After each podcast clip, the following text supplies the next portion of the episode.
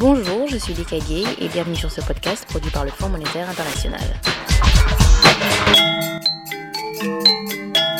La famine dans la corne de l'Afrique touche peut-être fragilement à sa fin, mais de l'autre côté du continent, des millions d'êtres humains risquent de nouveau d'avoir faim. Une crise alimentaire est imminente au Sahel.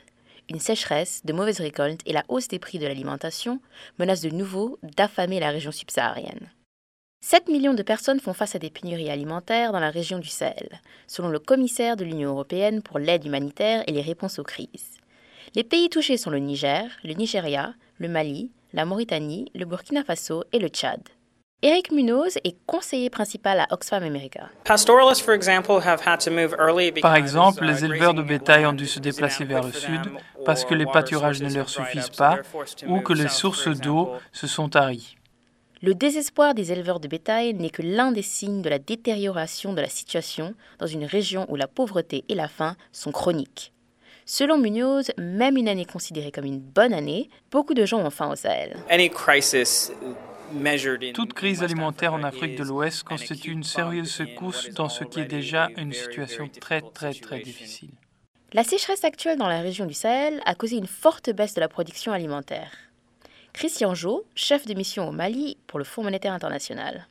Mali, Au Mali, on estime que la production alimentaire a baissé de 20% pendant la dernière campagne. Dans d'autres pays, la diminution a été plus marquée encore, environ 50% en Mauritanie et 27% au Niger.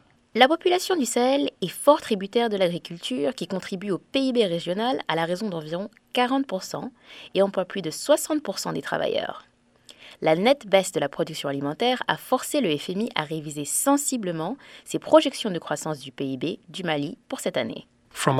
D'une croissance voisine de 5,4% en 2011, on va sans doute passer à une contraction d'environ 1% au Mali en conséquence de la crise alimentaire. La diminution de la production alimentaire contribue aussi à faire monter les prix. Les prix avaient déjà augmenté pour culminer en février dernier, à l'échelle mondiale, à un niveau 80% supérieur à celui de l'an 2000, selon l'Organisation des Nations Unies pour l'alimentation et l'agriculture. Et ce sont les enfants qui souvent sont les premiers à souffrir et qui souffrent le plus. Mira Chaka est la spécialiste de la santé et de la nutrition à la région Afrique de la Banque mondiale. Au Niger, dit-elle, près de la moitié des enfants accusent un retard de croissance en raison d'une malnutrition chronique et les dégâts sont peut-être permanents. Un enfant qui a un retard de croissance avant l'âge de 2 ans ne pourra probablement pas rattraper son retard. Toute perte de productivité ou de ce que l'on appelle capital humain avant l'âge de 2 ans ne sera donc pas compensée. Outre la sécheresse actuelle, la situation alimentaire se détériore en partie parce que les catastrophes naturelles dans la région deviennent plus graves et plus fréquentes. C'est la troisième sécheresse dans le Sahel sur les dix dernières années. Selon Jacques Higgins du Programme alimentaire mondial, la résilience de la population est sapée non seulement par la succession de catastrophes naturelles, mais aussi par la fragilité structurelle. Taux de pauvreté les plus élevés du monde, taux de développement humain les plus faibles, très peu de filets de protection, pénurie de services, pression sur l'environnement et explosion démographique. Alors que faire pour atténuer le problème? À long terme, il serait utile de développer le commerce, observe John Stades de l'Université de Michigan State. Après la crise mondiale de 2008, dit-il, certains pays ont réagi en limitant les échanges commerciaux. Les pays essaient maintenant de produire chacun une plus grande partie de leur alimentation, ce qui coûte plus cher.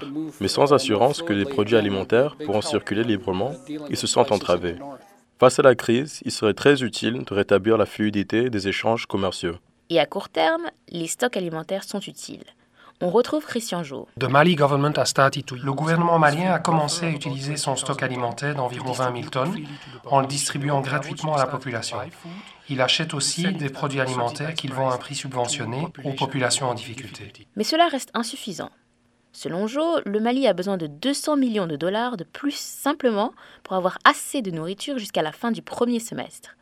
C'est là qu'intervient la communauté internationale. Le programme alimentaire mondial s'emploie avec les autorités maliennes à peaufiner l'évaluation de la crise et de ses conséquences financières pour le gouvernement, ainsi qu'à coordonner l'aide des donateurs. Et le fonds sera prêt à contribuer. L'Union européenne a doublé récemment son aide humanitaire au Sahel, l'apportant ainsi à 150 millions de dollars. Mais selon Mira Chakar, il faut tirer un enseignement très important de la catastrophe de la Corne de l'Afrique, qui a fait des dizaines de milliers de victimes. Si l'aide d'urgence et les stocks alimentaires sont très importants, ils ne suffisent pas. Nous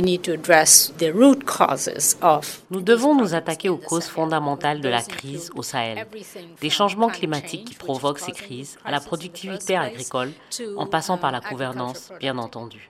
Il est trop tôt pour dire quels seront les dégâts causés par la crise alimentaire au Sahel cette fois-ci. Mais dans une région où la faim est un fardeau constant, des changements structurels à long terme sont nécessaires, ni plus ni moins. La Corne de l'Afrique a démontré clairement le coût élevé d'une action différée.